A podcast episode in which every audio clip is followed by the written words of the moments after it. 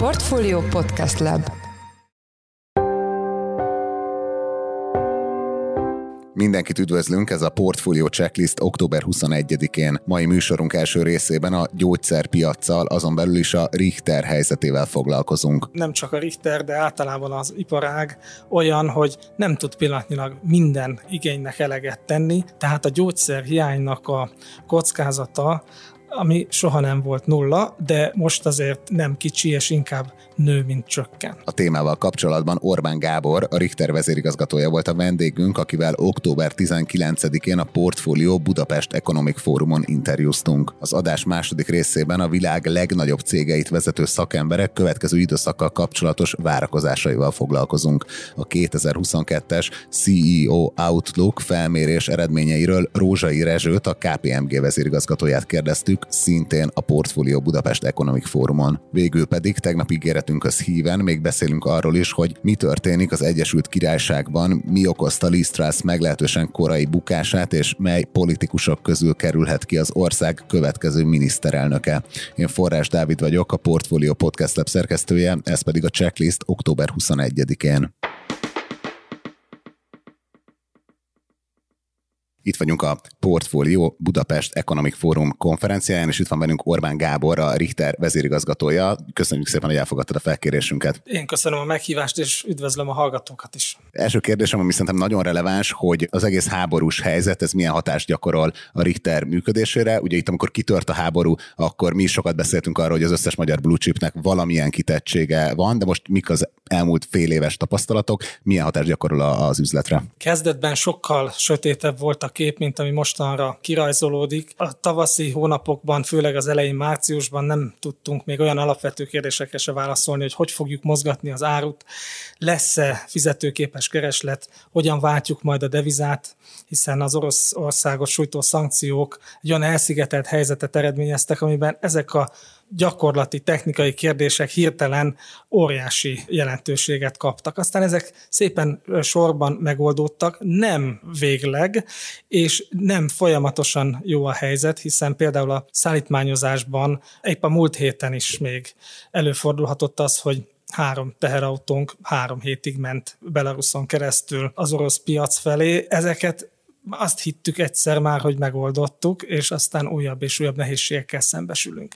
De messze nem olyan a helyzet, mint a legrosszabb forgatókönyv volt, hiszen mind a devizárfolyam, mind az árak alakulása, és végeredményben a gyógyszerkereslet is az orosz piacon olyan pozitív tendenciákat mutat, hogy összességében kedvezőnek mondanám pillanatnyilag azt a működési viszonyrendszert, ami nekünk az orosz piacon most adott. És egy ilyen többhetes csúszásra hogy lehet felkészülni? Tehát folyamatosan ilyen contingency terveket csináltok, vagy, vagy óriási marzsokat hagytok az operációkban, tehát hogy ez, ebbe tudsz egy ilyen betekintést adni? Ugyanúgy, mint az ellátási lánc zavarai tekintetében mindenre, magasabb készletszintekkel tudunk válaszolni, és tulajdonképpen ez okozza azt, hogy ebben a magas kamat környezetben, amit kialakult, mostanra egyre drágább a, a működő tőke finanszírozása, és sajnos azt is el kell mondanom, hogy nem csak a Richter, de általában az iparág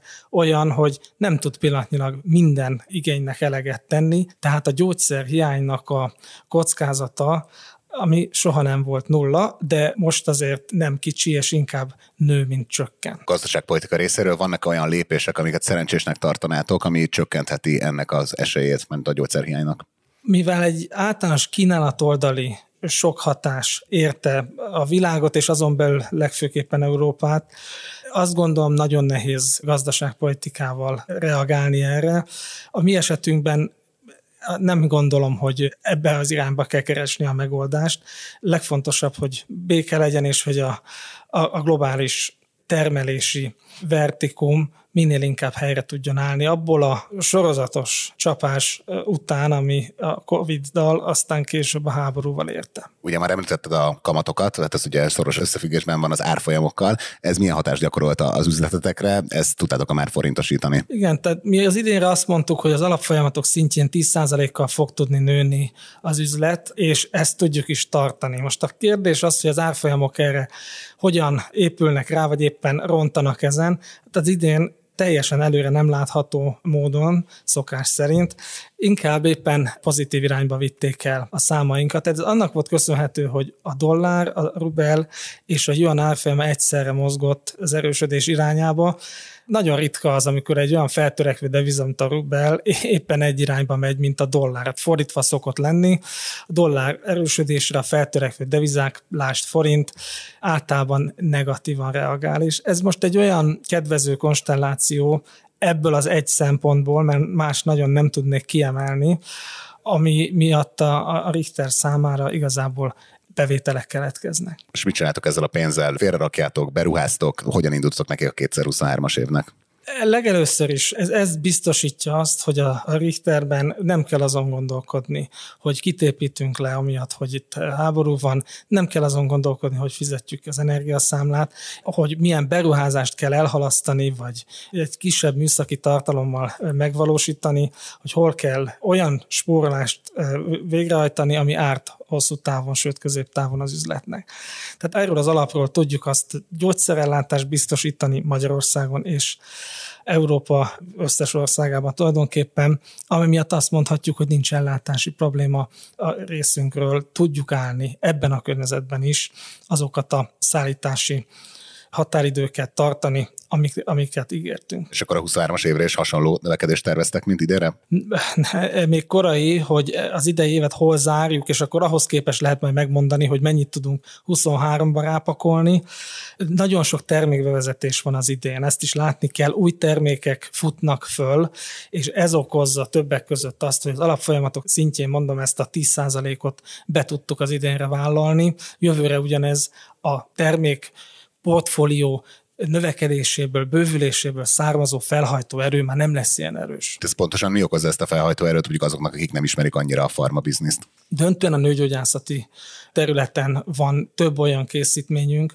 Az egyik egy fogamzásgátló kombináció, a másik egy méhmióma endometriózis készítmény, amitől komoly növekedést vártunk, és ez egy-két piac kivételével be is igazolódott. Ugye ti vagytok az a kevés magyar cég, akinek globális jelenléte van. Egy ilyen helyzetben, ami igazából bármilyen közgazdásszal beszélünk most már, csak az a kérdés, hogy Európában mekkora lesz a recesszió, igazából már nem az, hogy lesz-e. Ti ezt hogy tudjátok kibalanszírozni, itt milyen opciók jöhetnek elő? Régión belüli diversifikációval ebben a mostani környezetben sokra nem megyünk. De az, hogy a Richternek egy globális jelenléte van, az tényleg segít abban, hogy ezek a hatások, amik negatív tendenciák, amik amik tapasztalhatók elsősorban a költség oldalon, az tudja kompenzálni máshol, máshogyan pozitív fejlemények. Egyet emelnék ki itt, ami talán nem mindenkinek jut először az eszébe, Latin Amerika. Ebben a energia krízisben, illetve az Európa szélén folyó háborúban Latin Amerika egész jól van. Általában feltörekvő gazdaságok, mint a Latin Amerika ország többsége, nem szokott jól reagálni ilyen környezetre, a globális lassulás, dollár erősödés nem szokott nekik segíteni a fundamentális helyzetükön.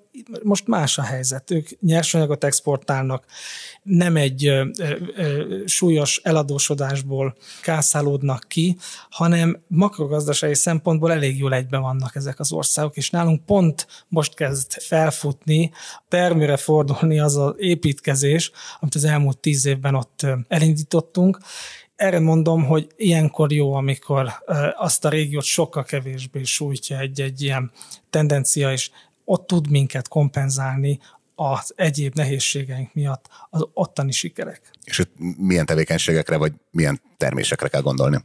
A Latin Amerika esetében a nőgyógyászat a, a, a, a kereskedelmi fókusz teljesen egyértelműen, azon belül is fogamzásgátlás, illetve éppen azok a készítmények, amiket az előbb említettem. Nagyon szépen köszönjük, hogy válaszoltál a kérdéseinkre. Az elmúlt percekben Orbán Gábor, a Richter vezérigazgatója volt a portfólió checklist vendége. Köszönjük szépen, hogy a rendelkezésünkre álltál. Én köszönöm. Továbbra is itt vagyunk a Portfolio Budapest Economic Forum rendezvényen, és itt van velünk Rózsai Rezső, a KPMG vezérigazgatója. Jó napot kívánok! Jó napot kívánok! Ugye most tartott egy előadást a KPMG CEO Outlook felmérésének eredményeiről, vagy ahogy Magyarországon mondanánk, CEO Outlook felmérésének eredményeiről. Itt mi a célja ennek a kutatásnak, és mik voltak a, a tanulmány fókuszterületei? Nagyon fontos az, hogy a makroekonomiai elemzések, trendek mellett megismerhessük azt is, hogy a vállalatvezetők stratégiáinak a célpontjában mi áll a következő időszak, akár egy év, akár három-öt éves távlatban, hiszen ebből levont következtetések segíthetik a többi vállalatvezetőt abban, hogy mik a globális trendek, mik azok a kihívások, rizikók, amelyeket meg kell válaszolniuk majd a következő időszakban. És mik voltak a tanulmánynak a fókuszterületei? A tanulmány fókuszterület egy alapvetően egy teljesen nyitott rizikófelmérés és stratégiafelmérés. Azt kell tudni hozzá, hogy 1325 vezérigazgatót kérdeztünk meg 2022. július 12 és augusztus 24-e között. Ez azért fontos, mert be kell raknunk, hogy annyira gyorsan változik most a világ, hogy nagyon érdemes azt látnunk, hogy melyik időszakban történt a felmérés, mert akár azóta történhettek olyan változások, amelyek akár szokatlanná teszik mondjuk a némelyik vezetői felmérésnek a optimizmusát. És akkor mik azok a tartalmilag azok a területek, amik a legjobban aggasztják, vagy amik a, amik a legjobban foglalkoztatják most a vezetőket? Még minket is meglepett az a fajta kettősség, amit érzékeltünk a rövid távú, az egyéves időtartamban adott válaszok és a hosszú távú stratégiák között. Azt láttuk, és ez mindenképp megnyugtató, azt gondolom a világ általános értékrendjével kapcsolatosan, hogy a általános értékek, a küldetések és a hosszú távú stratégiák nem változtak. Tehát a pont, ahova el szeretnének jutni a vállalatvezetők három-öt éves távlatban állandóak maradtak. Az azért fontos, mert pont a tavalyi felmérésen mondtuk el azt, hogy ebben az összetett érdekelti stakeholderi világban, ahol most egy vállalatvezető dolgozik, és amelyben meg kell válaszolni ezeket a kihívásokat. Ugye korábban talán egyszerű volt, amikor volt egy tulajdonos, annak volt egy elvárása, azt vagy teljesítettük, vagy nem teljesítettük, abban mértük a sikert, vagy a sikertelenséget.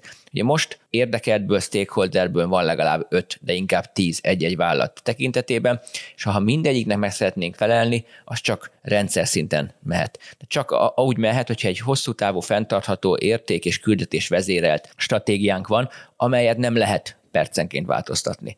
Tehát akkor hitelét veszíti ez a stratégia, ami egyértelműen látszik, hogy az oda vezető út az viszont összegabajodott. Tehát, hogyha most egy navigációs rendszert veszünk magunk elé, akkor bekerült egy kő az útra, amelyet valahogy ki kell kerülni, tehát kell egy újra tervezés, de attól még a végpont az változatlan marad. Ez volt talán a legnagyobb mondása ennek a felmérésnek, és ez egyértelműen igazolja azt, hogy egy nagyon izgalmas időszak áll előttünk. Sajnos nem mindig pozitív értelemben. Igen, ugye makro szempontból most már leginkább arról vitatkoznak a közgazdászok, hogy mekkora lesz itt helyben vagy Európában a recesszió, és nem arról, hogy egyáltalán lesz-e. De mit gondoltak a cégvezetők a növekedési kilátásokról, és mik a legfőbb kockázatok? Ami második meglepetés volt a felmérésben, hogy 71%-kal a vezetőknek továbbra is pozitív a három éves növekedési kilátásokat illetően, ami önmagában is egy elgondolkodható szám, de hogyha abba a perspektívába helyezzük, hogy a COVID előtti utolsó békeév, amikor még azt sem tudtuk, hogy lesz COVID, akkor ez kisebb volt. Nem sokkal, egy pár százalékkal, de kisebb volt. Tehát még annál is optimistábbak úgy, hogy egyébként tudjuk, hogy miben ülünk most. Megtanultuk, hogy jól tudunk alkalmazkodni. Ez egyébként egy fontos mondás. Az nem meglepő szerintem, hogy 85%-a a változatőknek a 2022-es év távlatában pozitív.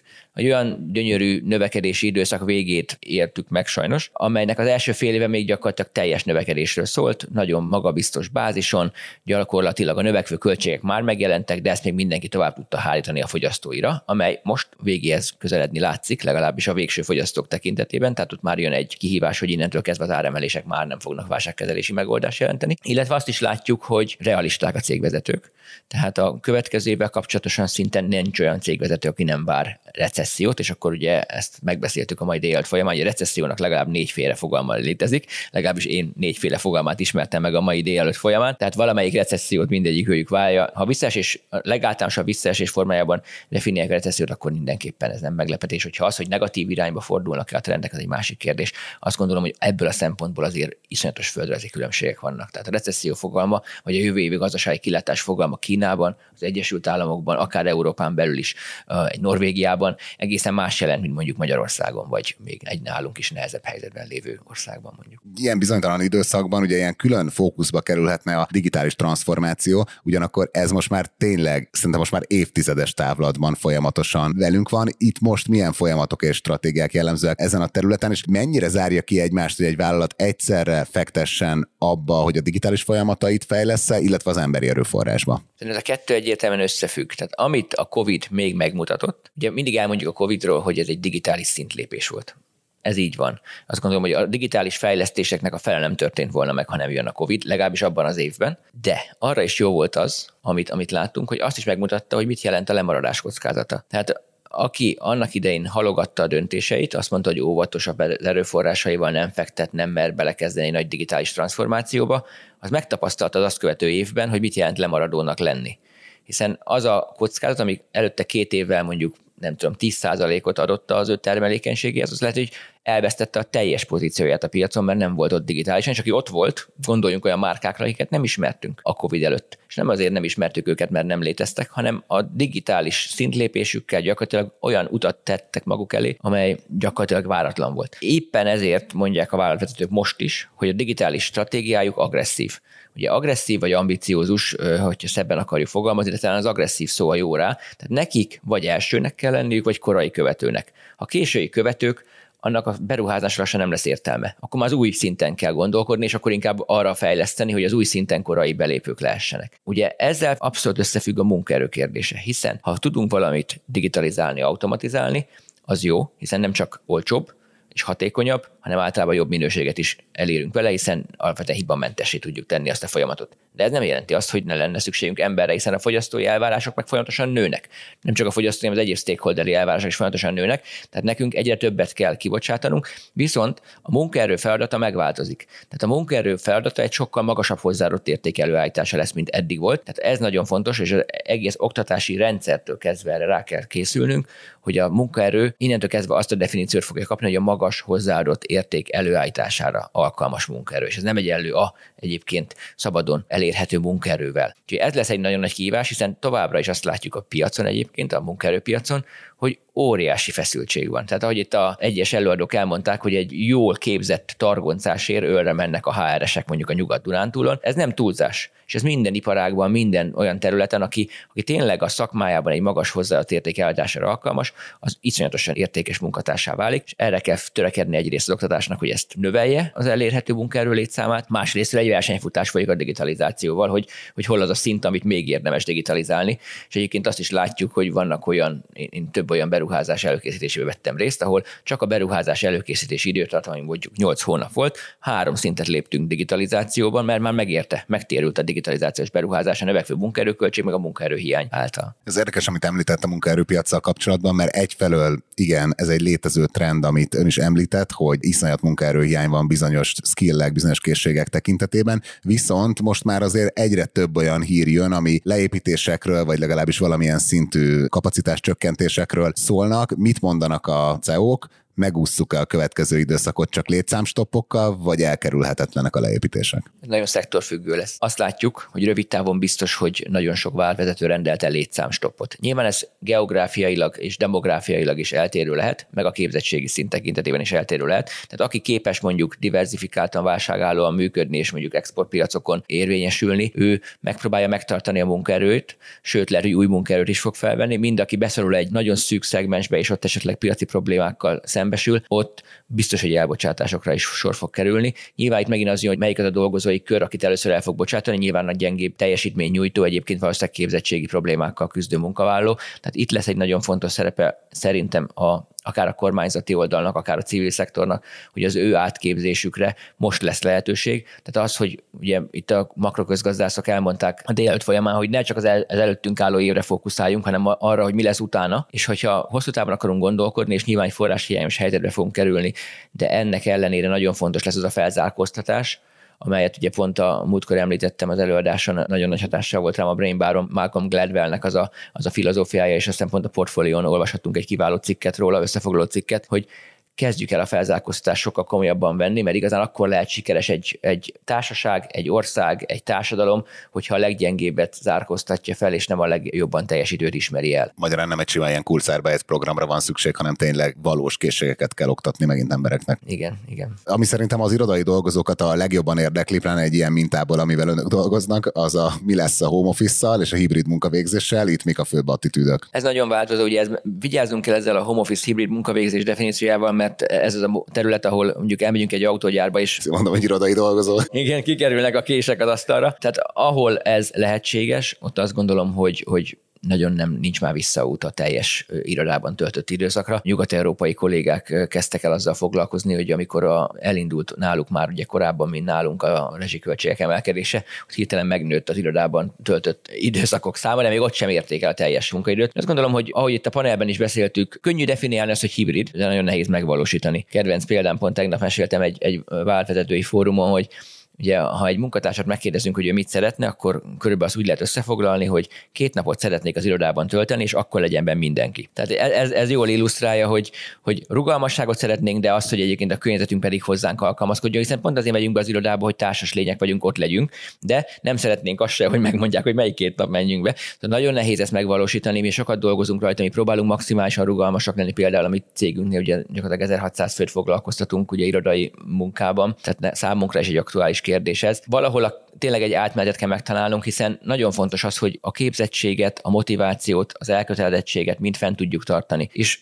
ahány ember annyi féle. És kialakultak olyan szokások a COVID alatt, amelyeket nagyon nehéz már megváltoztatni. Nem is biztos, hogy szükséges visszafordulni oda, vagy lehetséges visszafordulni oda. Láttunk olyan magyar nagyváltót, aki egyébként enyhített a korábbi nagyon szigorú home office policy csak azért, hogy a megtartás és az elkötelezettség szintje ott maradjon, ahol, ahol szerette volna.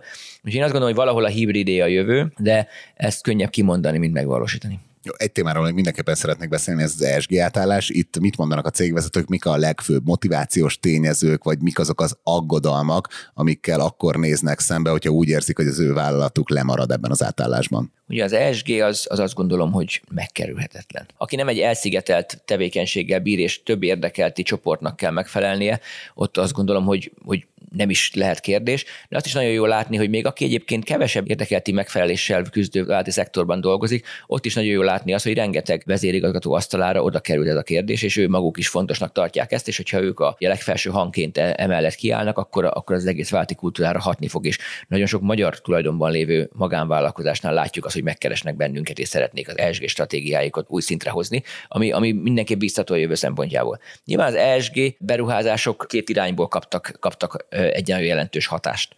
Az egyik az a finanszírozás. Tehát eddig ugye, amíg ingyen volt a pénz, kicsit idézőjelbe, de, de majdnem, hogy ott arról beszélhettünk, addig, addig nem kellett ezzel foglalkozni. Tehát tudtunk csak magunkban küldetésvezéreltek lenni, és azt mondtuk, hogy nem érdekes, hogy ez most csak 10 év alatt térül meg, vagy 20 év alatt térül meg, hiszen gyakorlatilag ingyen finanszírozzuk, mennyire szépen gondolkodunk így, és, és nem kellett azon gondolkodnunk, hogy vajon a megtérülési mutatók árnyékában ez hogy van. Most ugye a jelenlegi finanszírozási körülmények között biztos, hogy a CFO-nkkal egy komoly csatát fogunk vívni azon, hogy, hogy egy, egy mekkora időtávon megtérülő beruházást lehet-e még finanszírozni, vagy nem. Másik oldalon meg olyan hatások jöttek, hogy legalábbis az ELAB tekintetében az ESG-ből, ugye nem szabad elfelejtenünk, hogy nem a környezetvédelmi fenntartóságról beszélünk egyedül, amelyek meg egy, egy óriási katarzis vezérelt állapotba kerültek azáltal, hogy ugye azok a beruházások, amelyekre azt mondtuk, hogy még a leg, legjobb hiszemben sem tudnak megtérülni, ezért csak, csak szolidáris és környezettudatos oldalról tudjuk megközelíteni, azok most gyakorlatilag 3-4-5 év alatt megtérülnek. Biztos, hogy megyünk előre, és a váltvezetők egyértelműen elkötelezettek az ESG témaköre mellett, de azt is látnunk kell, hogy, hogy ez, ez is egy olyan út, ami összegavajodott, és most ki kell bogoznunk. Egy ilyen dupla záró kérdésem van. Az egyik része az az, hogy ön számára mi volt a legmeglepőbb, vagy a leginkább gondolatébresztő megállapítása ennek a kutatásnak, illetve hogy a főbb tanulságok tekintetében ön tapasztal-e különbséget a hazai üzleti környezet, illetve a CEO Outlook által vizsgált globális piacok között? Számomra a legmeglepőbb ez a mértékű kettősség. Számítottam kettősségre a, a, a közeljövő és a, és a távolabbi jövő tekintetében, de ekkora kettősségre nem. Főleg ezek a, a befagyasztott digitalizációs kiadási büdzsék és, és akár emberi erőforrással kapcsolatos rövid távú megtakarítások, amit én egyébként tapasztaltam a vállalati szektorban, és viszonylag élénken belefolyunk a, a, az ügyfeleink életébe, és ezért tudjuk real time, hogy, hogy mi zajlik náluk. Ez váratlanul nagy volt. De meglátjuk, lehet, hogy egy, egy óvatos pessimizmus volt azért ebben a, a vállalvezetők részéről. A másik, ami, ami kirajzolódik, az egyértelműen az, ami, ami számomra a legpozitívabb benne, hogy a pontok a helyükön maradtak. Tehát hosszú távon, hosszú távon nem változtak az értékrendszerek, nem változtak meg a stratégiák, nem tértek le az értékrendszerek. Biztos, hogy rövid távon lesznek olyan katasztrófák, amelyeket el kell hálítanunk, tehát itt főleg az energiapiacra gondolok, ugye említettük itt az előadáson is azt a példát, hogy dél-afrikai tankerek megrakva kőszénnel jönnek föl Európába, hogy az újraindított szénerőművekbe alapanyagot szolgáltassanak, mert a szénbányákat már nem tudjuk újra nyitni, mert azokat már rekultiváltuk. Tehát azért ennél nagyobb fenntartósági katasztrófát nehéz lenne festeni, hogyha az óvodába kiadnám a gyerekeknek, hogy fessétek le, hogy mi az, ami szerintetek ESG szempontjából a leg, legdurvább, akkor valószínűleg hasonlót festenének. De másrésztről meg az energiára szükségünk van, és itt jön az, igen, az a geopolitika kérdés, amiről egyébként négy éve beszéltem legelőször itt a, a Portfolio Economic Fórumon, hogy a geopolitika lesz, ami hosszú távon leginkább át fogja írni a, a vállalati stratégiákat, hát sajnos igazunk lett. És hazai VS globális kilátások? Hazai kilátások nyilván, nyilván eltérőek, hiszen a hazai makroökonomiai helyzet is eltérő. Tehát ez az 1325 fő, ez azt gondolom egy nagyon jó átlagot adott, hiszen megkérdezünk egy norvég vezetőt, egészen más kérdéseket fog megválaszolni, mint egy, mint egy kínai, vagy egy amerikai, vagy egy, vagy egy cseh, mint egy magyar. Tehát látjuk azt, hogy igen, az infláció az ugye tudjuk, hogy hányadik helyen állunk a, a ranglistában, alapkamatban tudjuk, hogy hányadik helyen állunk a ranglistában, tehát innentől kezdve nagy kérdés lesz, igen, hogy ezen a piacon hogy boldogulnak azok a társaságok, főleg akik belföldi piacon kell, hogy boldoguljanak. Mert akik exportból élnek, kis vállalkozások, ott talán van egy annyi akkora remény bennük, hogy, hogy egyrészt jobban tudnak árat emelni, másrészt ugye az eurós bevételeik inflálásával gyakorlatilag egy magasabb forint bevételt tettek szert. A hazai szempontból azért azt gondolom, hogy a, a derülátás az, az, az visszafogottabb. Másrészt viszont itt vannak itthon ezek a megkezdett beruházások, ezek a nagy beruházások, amelyek ugye most fognak még csak termőre fordulni jövőre, két év múlva. Ugye óriási beruházási bejelentésekre került sor az elmúlt időszakban. Ezek mindenképpen pozitívan fognak hatni a GDP-re is, meg azt gondolom az adóbevételekre, ezáltal a költségvetésre, és természetesen a munkaerőpiacra is. Nagyon szépen köszönjük, hogy ezt megosztotta velünk, meg az elemzését és a prognózist is. Az elmúlt percekben Rózsai Rezső, a KPMG vezérigazgatója volt a portfólió checklist vendége. Köszönjük szépen, hogy a rendelkezésünkre állt. Köszönöm szépen én is. Csütörtökön lemondott Liz Truss, az Egyesült Királyság szeptember 6-án kinevezett miniszterelnöke. A viszonylag gyors bukás okaival és az utódlással kapcsolatban itt van velünk német Martina, a portfólió elemzője, aki a szerkesztőségből a legközelebbről követi a brit politikát. Szia Martin, üdvözöllek az adásban. Szép napot, üdvözlöm a hallgatókat. Azok számára, akik nem követik annyira a brit politikát, összetudnám, de röviden foglalni, hogy Liz Truss hogy került a miniszterelnöki székbe, és mivel töltötte át így viszonylag rövid hivatali idejét. Liz korábban több miniszteri pozícióban is dolgozott a brit kormányon belül, majd Boris Johnson sorozatos botrányait követően ő is elindult a Tory párt vezetőválasztásán, ahol végül végső riválisát Rishi Sunak volt pénzügyminisztert győzte le. A pártagok Trussnak szavaztak bizalmat 57,4%-os eredményt szerzett. Szeptember 5-én hirdették ki a győzelmét, és másnap a skóciai Balmorában második Erzsébet őt kérte fel a kormány alakítására. Két nappal ezután második Erzsébet elhunyt, ezért nemzeti gyász vette kezdetét. Ez elterelte a figyelmet Trussról és kormányáról miniszterelnökségének legfontosabb eseménye egyértelműen az adócsökkentési tervezet bejelentése volt, amely, mint láthattuk, hatalmas politikai és gazdasági káoszhoz vezetett. És ez miről szólt ez az adócsökkentési program, és miért bukott bele? Hát a Trász kabinet szeptember végén ismertette az adócsökkentésről szóló költségvetési tervezetet, amelyben a jövedelemadó általános kulcsának 20%-ról 19%-ra csökkentése, a legfelső jövedelmi sávadó kulcsának 45%-ról 40%-ra csökkentése és a társasági adó 25%-ra emelésének visszavonása szerepelt. Bejelentették továbbá, hogy nem lép életbe a jövőre tervezett osztalékjövedelmekre vonatkozó adóemelés sem, bankszektor terén pedig deregulációs intézkedések kerültek elő. Utóbbi mellett a legmagasabb jövedelmek adócsökkentése generálta a legnagyobb ellenkezést, a brit szakszervezetek pedig hevesen tiltakoztak a sztrájkjog főként közlekedési vállalatokat érintő korlátozása miatt. Az adócsökkentések bejelentése után történelmi mélypontig zuhant a font árfolyama a dollárral szemben, majd durva leértékelődés következett be a brit állampapírok piacán is. Truss a kampány alatt a növekedést helyezte fókuszba, végig a növekedés, növekedés, növekedés mantráját kommunikálta, kormányzata pedig akkor akarta a brutális adócsökkentéssel élinkíteni a gazdaságot, amikor a fogyasztás felpörgetése helyett mérsékelt gazdasági lassulásra lenne szükség a magas infláció letöréséhez. Torik által bejelentett adócsökkentés tehát még egy normális időszakban is támadások keresztüzébe került volna, azonban olyan rosszul időzítették, hogy még még a piaci reakciók is hevesek voltak. Mi lesz most? Hogy fogunk odáig eljutni, hogy új miniszterelnöke legyen az Egyesült Királyságnak? Ugye már egy hasonló helyzet volt Boris Johnson lemondása után is, de itt most egy rövidebb időablakkal próbálják ezt az egész helyzetet kezelni. Így van, bejelentés szerint jövő héten már meg lesz az Egyesült Királyság új miniszterelnöke. Hétfőig lehet összegyűjteni a szükséges 100 képviselői támogatást. Ez egy nagyon magas küszöbnek számít, hiszen jelenleg 357 konzervatív képviselő van és amennyiben egynél több jelölt lesz, az fogja eredményezni, hogy ismét konzervatív párt tagjai döntenek majd arról, ki lesz a következő brit miniszterelnök, azonban, hogyha csak egy jelölt képes arra, hogy összegyűjtse száz másik képviselő támogatását, akkor nem lesz szükség erre a folyamatra. Kik jöhetnek most szóba új miniszterelnökként? Ugye több elemzés is azt írta, hogy ezt a százas küszöböt, ezt részben azért is határozták meg, hogy Boris Johnson nehogy visszajöjjön, de hát most péntek egy körül vesszük fel ezt az adást, azért elég sokat cikkeznek arról, hogy hazatér a külföld szabadságáról, tehát hogy tényleg kiknek van esély, és egyáltalán előfordulhat-e az, hogy Liz Truss utódja egyben az elődje is lesz. Három esélyesről beszéltünk jelenleg. Rishi Sunak volt pénzügyminiszter a favorit, Penny Mordaunt frakcióvezető követi, emellett pedig az általad említett Boris Johnsonnak is jó esélye van arra, hogy az előző miniszterelnökként ő legyen a következő miniszterelnök is. Friss hír, hogy Jacob Rees-Mogg üzletügyekért felelős miniszter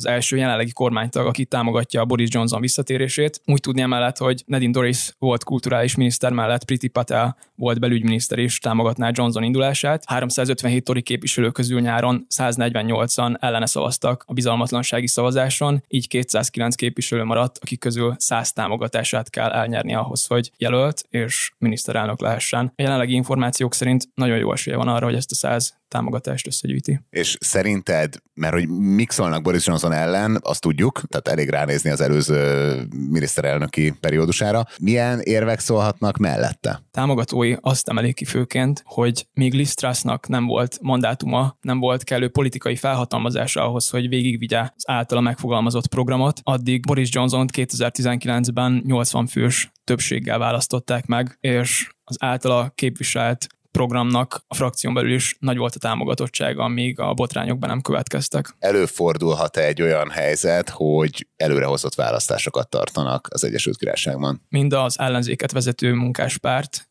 mind a Skót Nemzeti Párt, illetve a liberális demokraták is általános választás kiírását követelik, azonban általános választást egy kormány általában akkor szokott kiírni, amikor jó pozícióban van és szeretné a többségét tovább erősíteni. Ilyen volt például Theresa May esete 2017-ben, neki nem sikerült, és ilyen volt Boris Johnson esete 2019-ben, hogy említettem, ő 80 fős többséget szerzett akkor. Jelenleg közvéleménykutatások szerint a konzervatív párt olyan mértékű lemaradásban van a munkáspárt támogatottságához képest, hogy egy most esedékes választáson a munkáspárt olyan mértékű győzelmet aratna, hogy még Tony Blair 1997-es történelmi sikere is eltörpülne mellett. Jelenleg nem látunk arra való hajlamot, hogy általános választást írjanak ki a konzervatívok, annak ellenére sem, hogy már soraikban is egyre több hangot lehet hallani arról, hogy ezt így nem lehet tovább folytatni. Úgy érzik, hogy pártjuknak és kormányuknak nincsen már kellő felhatalmazása ahhoz, hogy vezessék az országot. Utolsó kérdésem, hogy mikor kell legkésőbb új választást kiírni? Legközelebb általános választásra 2024 elején kerülne sor, hiszen akkor érne véget az öt éves ciklus. Köszönjük szépen! Az elmúlt percekben német Martin, a portfólió elemzője volt a checklist vendége. Martin, köszönjük, hogy a rendelkezésünkre álltál. Köszönöm a meghívást.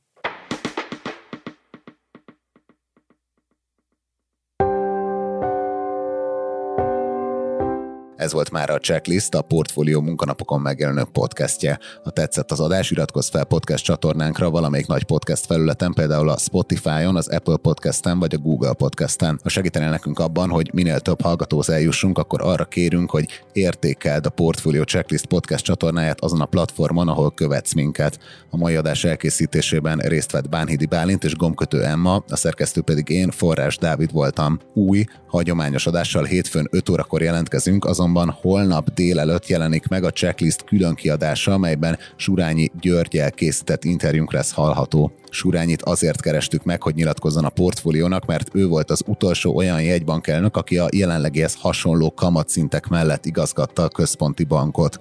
Ráadásul második jegybankelnöki időszakában 1995 és 2001 között 28 ról 11 ra csökkent az alapkamat mértéke, így arról is kérdeztük a pénzügyi szakembert, hogy mi lehet abból a helyzetből a kiút, amiben most vagyunk szombaton, tehát jön a checklist külön kiadása Surányi Györgyel, hagyományos adással pedig hétfőn jelentkezünk. Minden jót kívánunk, sziasztok!